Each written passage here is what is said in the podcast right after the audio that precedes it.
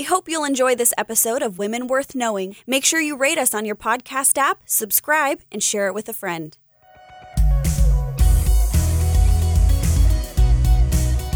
Hi, this is Cheryl Brodersen in studio with Jasmine Allnut. And Jasmine, why are we excited today? We have two women worth knowing live in person. And they were here already once for one episode. That's we right. get them back one more. That's right. and what I really love um, about our guest today, Elyse Fitzpatrick and her daughter Jessica Thompson, is that um, they are writers, authors. We love mm-hmm. authors because we're both readers, mm-hmm. but they also have kind of a specialty of writing to let women know how mm. loved they are by Jesus and let the gifts. I mean, Jessica was telling us about her book last time about mm-hmm. the fruit of the Spirit and how God it wants to work that into us. So we're really excited to have Elyse and her daughter Jessica in studio. It's a privilege. We thought we'd do one program and got so exciting. Here we are on number two. Yes. a little bit more here. Thanks so much for having us back again, you guys. Oh, are you kidding? This was like so fun. It was They- hey, and you know, before we go on, they have their own podcast. Which Yes, they mentioned, do. Nobody said the name of it. yeah, I and we'll also put it. Um, we will post all of that. we'll post all this But and your is- books too. What is your Well, there there are actually two podcasts in play here. Listen, the first one is the one that we do with our family, my mom and I and my brother and my dad. Oh, we sit down every week and brother- it's called Front Porch with the Fitzes. Now, listen, it is Imagine you're at a family dinner and everybody's guard is down and it's kind of a raucous conversation where you might say things that some people who are not in your family would be like, that's inappropriate or like, that's over the line. rude. Yeah, yeah, yeah. but it's just us hanging out with a family. That's the idea of that podcast. So we do it every week. Um, and then at the end of the program, we talk about, um, we give you a good word. We leave you with a devotional to remind you that we're Christians. Cause I think some people might forget during the podcast. So if that's not your vibe, That is so don't funny. listen to that podcast. The other podcast is for everybody. okay. So the other podcast is a podcast that I do with Pastor Eric Shoemaker, and but his name looks like Schumacher, and it's uh, called the Worthy Book Podcast. And what we do on that podcast is celebrate the value of women, and we do that by interviewing women who uh, are called and gifted in uh, very unique ways. And so we have them on, we talk to them, uh, we interview them about their faith story, about who was particularly encouraging to them, and then we let them talk about uh, the kinds of things they do. Some of them are in academia, some of them are writing, some of them are in uh, Europe helping uh, refugees. Oh. Um, I mean, just seriously across the board, it's not all women. We've had men on as well who are really wonderful and talk about ways in which they've appreciated the uh, ministry and importance of women for the gospel message. I love that. One of my dad's uh, favorite speakers was Henrietta Mears, and uh, same thing with Francis uh, um, Schaeffer. That they mm. both credited Henrietta Mears with giving him a love for the Bible mm. because of her enthusiasm. Mm. Of course, she's dead, so we'll feature her on our program, not yours. So you guys have the same podcast, but they're talking about alive, But people, alive, and yeah. We do get dead. living people every once in a while, but the same thing, you know. Your yes. podcast would be harder to do because you actually have to do some research. Well, that's and yeah. do you some can't let them just talk. Yeah, and we just basically find people and let them talk. Oh, you're so sweet. That's awesome. But I listened to uh, the front porch with the Fitzgeralds, Mm, uh, Fitzes. But you know what I like about that is that you can go down and see what topic, and you're Yeah. kind of talking about the topics that are the hot topics. Yes, we are. Um, I noticed you you were talking about Uvalde and, and some of these things Yeah. that are on people's hearts. Yeah. And I think that you're expressing the sentiments that people are, and sometimes the outrage that people are feeling in a family atmosphere that is very safe. And I think you're teaching through that people how to converse in love Yeah. and in kindness, but with humor. Yeah. And just to kind of be able to. So nice. um, Will you do an intro it. for our podcast? That's actually a good point. Yeah, because a lot of people don't know how to converse. Right. They don't. Which is- we're yeah. losing that. And as we said before, you've got the vitriol on Facebook that we're reacting instead of conversing. And conversations are healing, and reactionary, uh, you know, uh, reactions, I guess, can be dangerous. Uh, Years ago, my daughter, one of my daughters, was in a program, and she. We were sitting knee to knee. It's kind of a counseling thing, and you know she's telling me everything I did wrong, mm. and you have to take ownership, or mm-hmm. she's not going to be healed. And so I was taking ownership and I said, Look, I am so sorry. My first reaction is usually not a very good one, and I am so sorry. But mm-hmm. I promise you, my second reaction will be good. Mm. I can't give you, the, I can't promise you the first reaction because I'm just a reactor, but I can promise you the second one will be prayed over, filtered, and mm. come back at you with love. And I, and the, the lady who was working between us, she's like, you can't, the counselor, you can't ask for more than that. Mm-hmm. And she's like, mm-hmm. no, that, that's good enough. So, and we're Yeah. Great now. But that was just one of those things. And I think conversations are so healthy. Yeah. Mhm. And we're forgetting that art. And sometimes we Mm-hmm. just have to hear one. So that's why you should listen, Oh, whether you're scared or not. Love it. Do you guys edit later? Or Listen, leave? I'm the editor, and uh, we. and so she comes across really nice I the do. whole I'm, time. I'm the only one that sounds sane on the program. No. Listen, I edit the, my mom's podcast with Eric, the Worthy podcast, and I edit ours as well. And to edit the front porch, it takes you know like two hours, and to edit theirs, it's like five minutes. Yeah, you know, yeah, yeah, totally. But yeah, it. We do disagree, Yes. and we um, are learning how to talk through that. I would leave disagreements. I don't edit out disagreements. Um, I think there's one time where it got a little too spicy, but for the most part, I I mean, we do want people to hear this is how families interact, and it's okay to disagree. Um, Yes, it's, that's good. It's okay to have different ideas, um, as long as we're centering on the one thing that really binds us together. and And if the church Mm. would do that, yes, again because we are a conglomeration mm-hmm. of different cultures and different ideas and different concepts.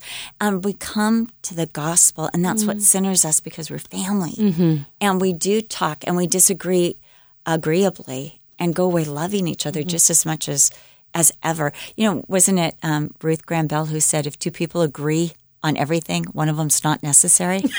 it's true.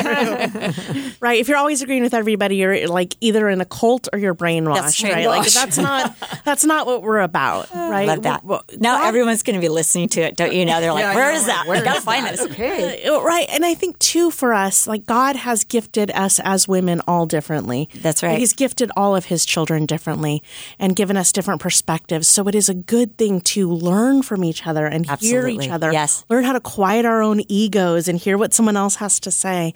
Uh, that's a good thing for us. I love that. Especially though I'm always right. Yeah. Yeah, yeah. So, Elyse, going back to the Worthy podcast, and you wrote um, the Worthy book, which is excellent, uh, with um, Eric Shoemaker. Shoemaker.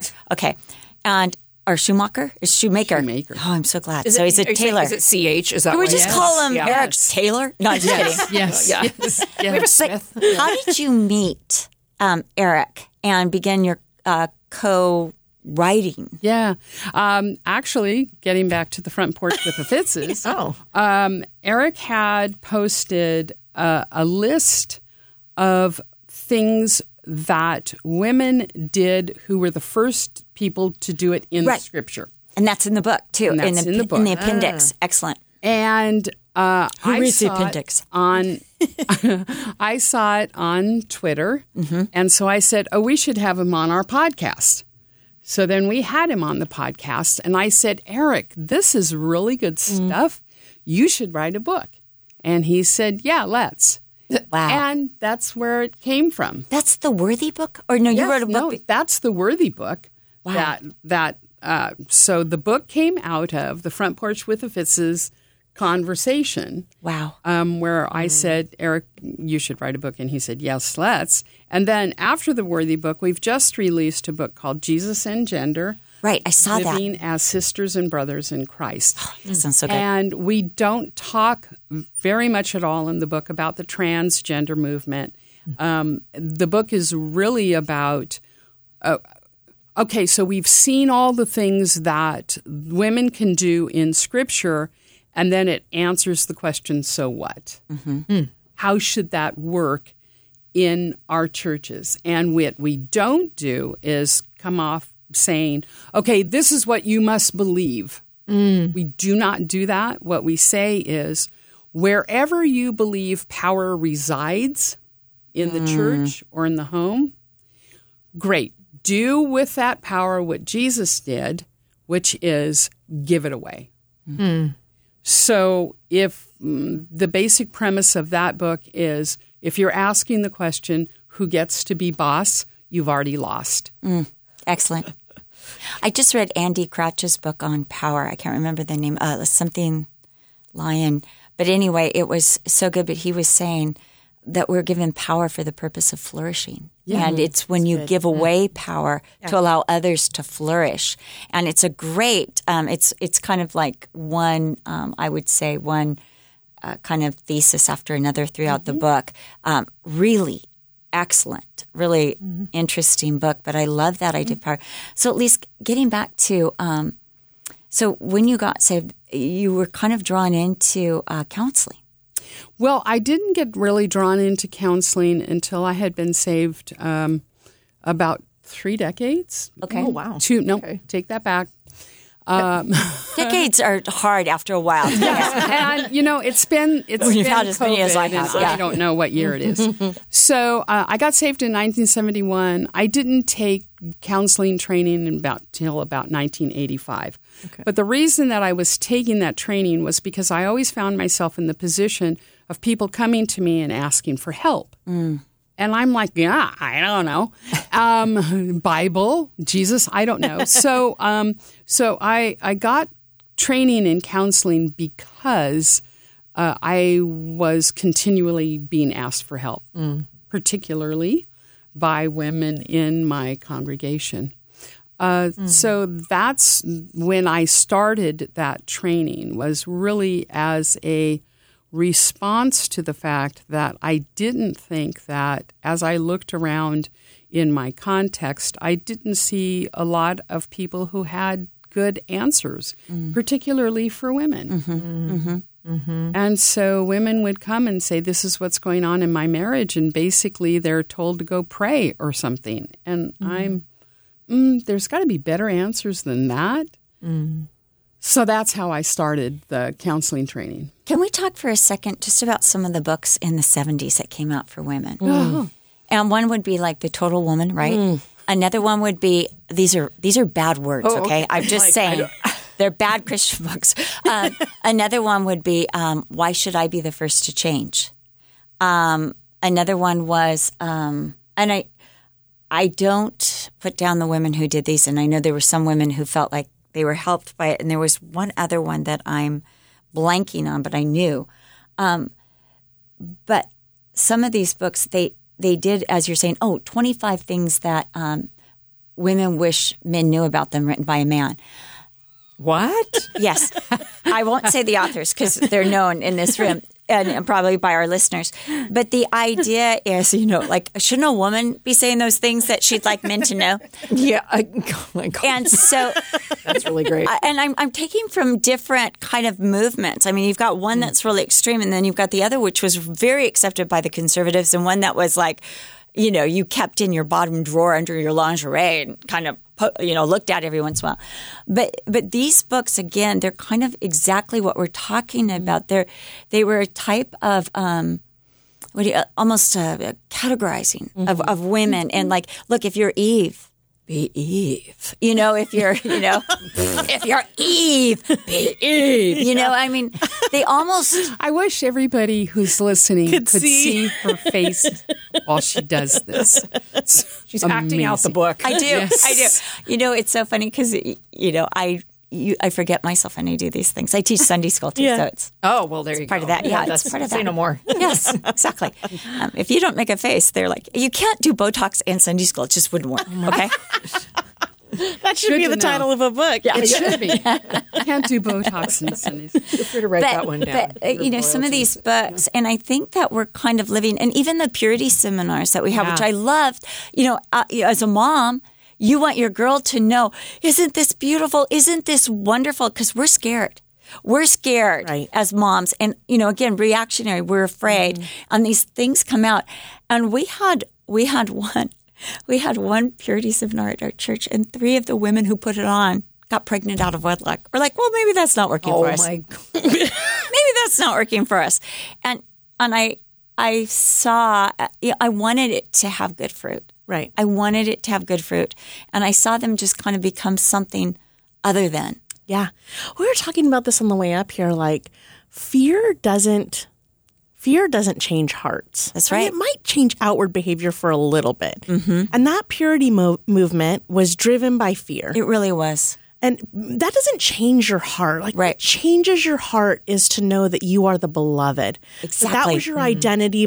Worthy. You're worthy. You're the beloved. That's your identity, regardless of what's going on in your situation. Mm-hmm. And the church did a real disservice mm-hmm. with the purity movement and with the things that were taught in the purity movement, which were essentially that the women were the seductress, right? That was really taught in the purity movement mm. that women needed to cover it all up Yeah. that somehow if you were covered head to toe that a guy would not you know Well, our purities, because we were Calvary, was a little different. The men were predators, so cover up. Yeah. So it was instead. Either way, it's bad. It is. It is. You know, you're like looking at everyone. You know, like you know that guy looked at me and I just gave him a dirty look, mom. You're like, oh, good girl. Um, Part of the purity movement, too, was really a prosperity gospel, which is if you do not, uh, if, if you live the pure life before you're married, then that guarantees you a good marriage and particularly a great sex life. that's really fascinating. and yeah. that and your is- husband won't ever cheat on you Yeah. and- Right, right. Right. And you know, if your pro- if your husband has problems, it's because you're not doing the Right, right, right. XYZ, things. yeah. And it's really a prosperity gospel. That's interesting. It's, it's you do these things, and then uh, the great marriage God in the sky will give you a, a great marriage because you've been you've been good and you deserve it. Now, I also see it as a reaction, again, a reactionary movement against um, the girls who felt. Uh, we had one woman in our church who was really big on it, and she started dressing more and more um, uh, modest. But when I say modest, extreme, like gloves. Yeah. Boots, socks, hats, scarves, because she didn't want any part of her body to show. And um, she and I, I said to her, "What's going on?" Because she wanted to write a pamphlet on modesty, and she these beautiful girls in our church who couldn't help being beautiful and were not at all seductive, but just precious. She started rebuking them, taking them aside. So I took her aside and said, "Okay, what's going on here?" And what she said is that she had been so loose in high school, mm. mm-hmm. and mm-hmm. so what she mm-hmm. did is it was a rebound effect. And I see that with the purity too. It's a rebound. I had a terrible experience. Yeah. I was used. I was, you know, molested or I was, you know, had this bad experience. I don't want my daughter to have this experience. And that was like the reactionary rebound. I do not want them to go through any of what mm-hmm. I went through. Mm-hmm. And so I see that too as well. I can see totally the prosperity too. Mm-hmm. But I think maybe the moms who brought their daughters there sometimes were like, I don't want them to go through what I went through. Hmm. And part also of the results of that kind of teaching, which is that you know women uh, uh, uh, should dress modestly because men struggle with lust.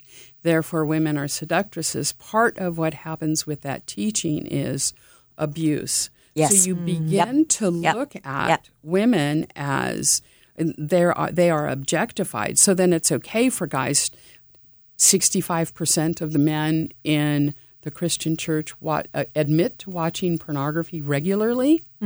So if you've got this culture where women are objectified and where they have already been blamed for uh, men's lust, then you're going to have abuse because you know any person that is completely other than you she's a seductress i'm a godly person then it becomes easy to abuse that person mm-hmm. to take mm-hmm. advantage of it. Mm-hmm. And to my way of thinking part of the horrible thing that we've seen happened in, happen in the church these days is that men have been taught that women are seductresses and that they have this problem with lust that they can't help.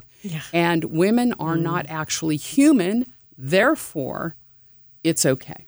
Mm. And you know, every society, um, we, we talked about David Brainerd mm. earlier in one of the podcasts, and he was evangelizing the Indians. And uh, he was hated by the Plymouth Company because the Plymouth Company wanted to take their lands. And so what they did is they called the well, first of all, they called them Indians, the American natives, instead of, um, and called them savages because Mm. a savage is inhuman. And therefore, and that's part of the thing of calling a baby a fetus because then you don't have to feel guilt for taking the life of a fetus because it's inhuman. And, and Hitler did the same thing with the Jews. He Mm. called them vermin. And so once you categorize or Mm-hmm. label or in, in order to dehumanize, Yeah. you can take advantage. Right. Looking at people as the other, Right. right? Instead of identifying with people in their circumstances. So even if you're looking at a man as just a predator, right? That That's- is that's the otherizing label. Yeah, the man. that's right. So for us to look at each other as brothers and sisters, right? In your book, brothers and sisters, part of the same family, um, in mutual submission, mutual love, mutual care for each other. Um, otherwise, that power dynamic, whatever the power dynamic is, is going to be a problem. That's really, really good. That's, oh. She brought her Bible and she oh. said, I might just open it. I like it. It's oh, time. It's time. It's time. Just Paul, Yes. Philippians 2.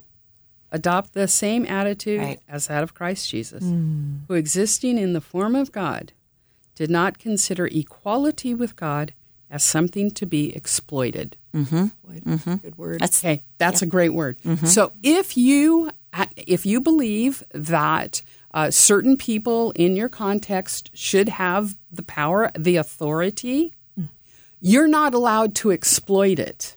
amen. yeah.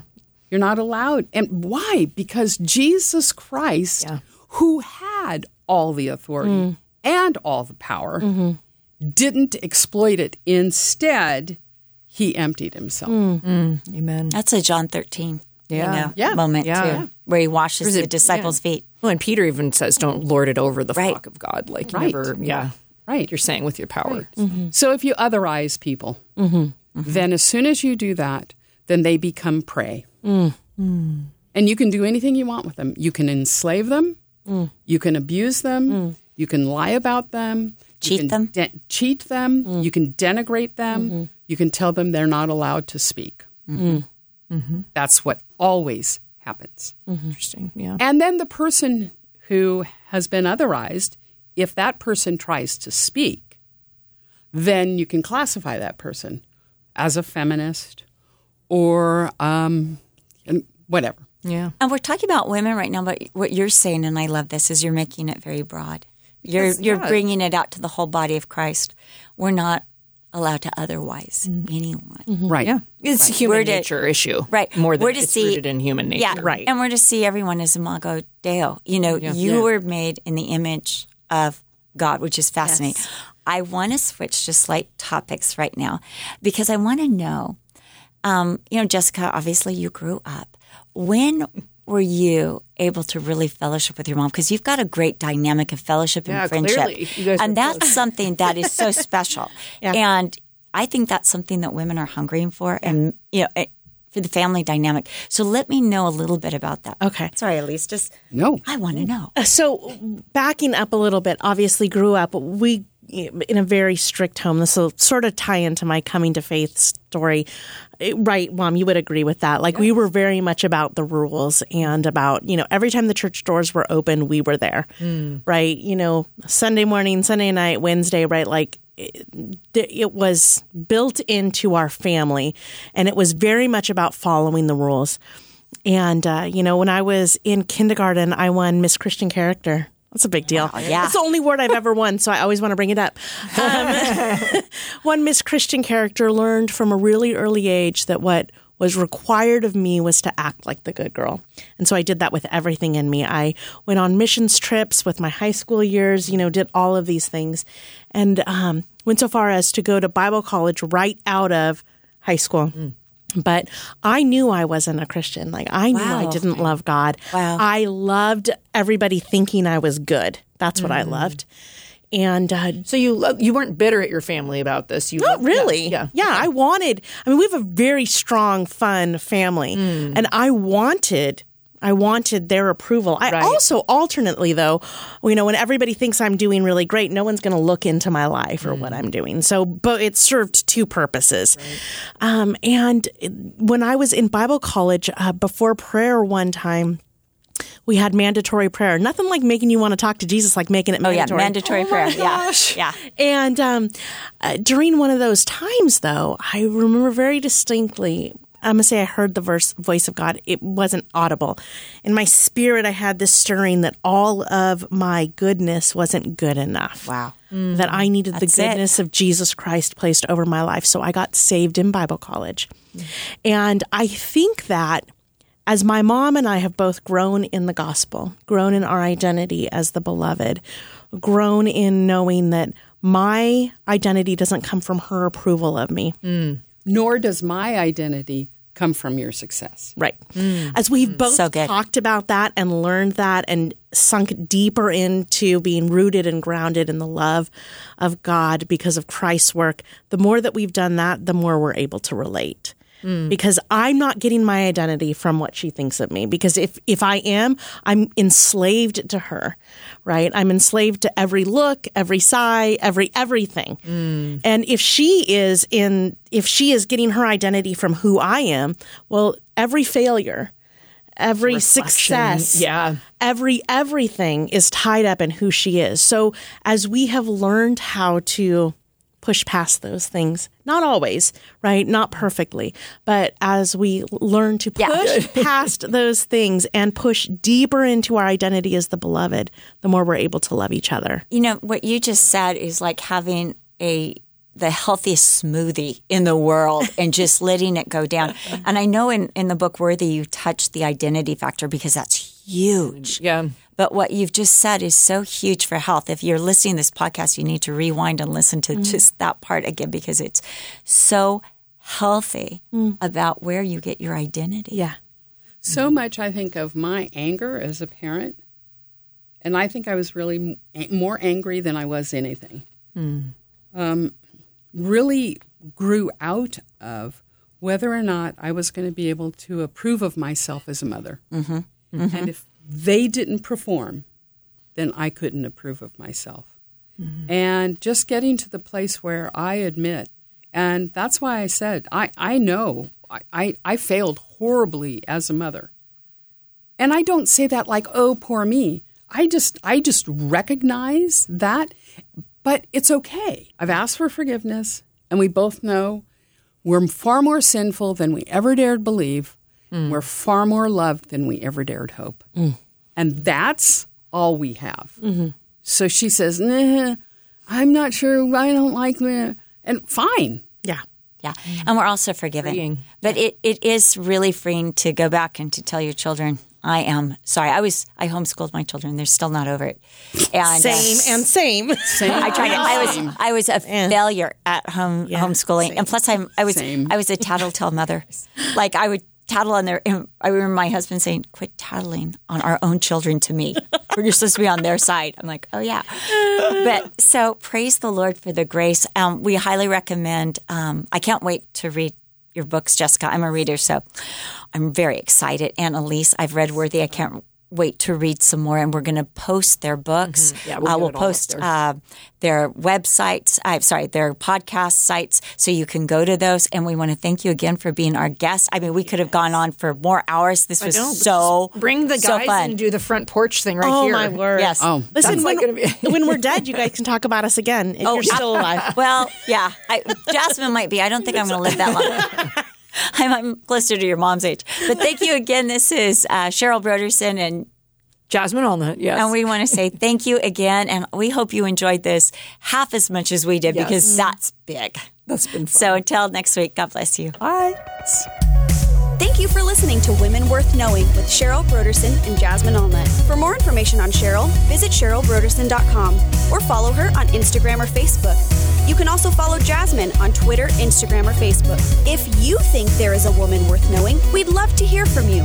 Email us at wwk at cccm.com. We hope you've enjoyed today's episode. Make sure you've subscribed and don't forget to rate us on your podcast app and share it with friends. Thank you again for listening to Women Worth Knowing with Cheryl Brodersen and Jasmine Allnut.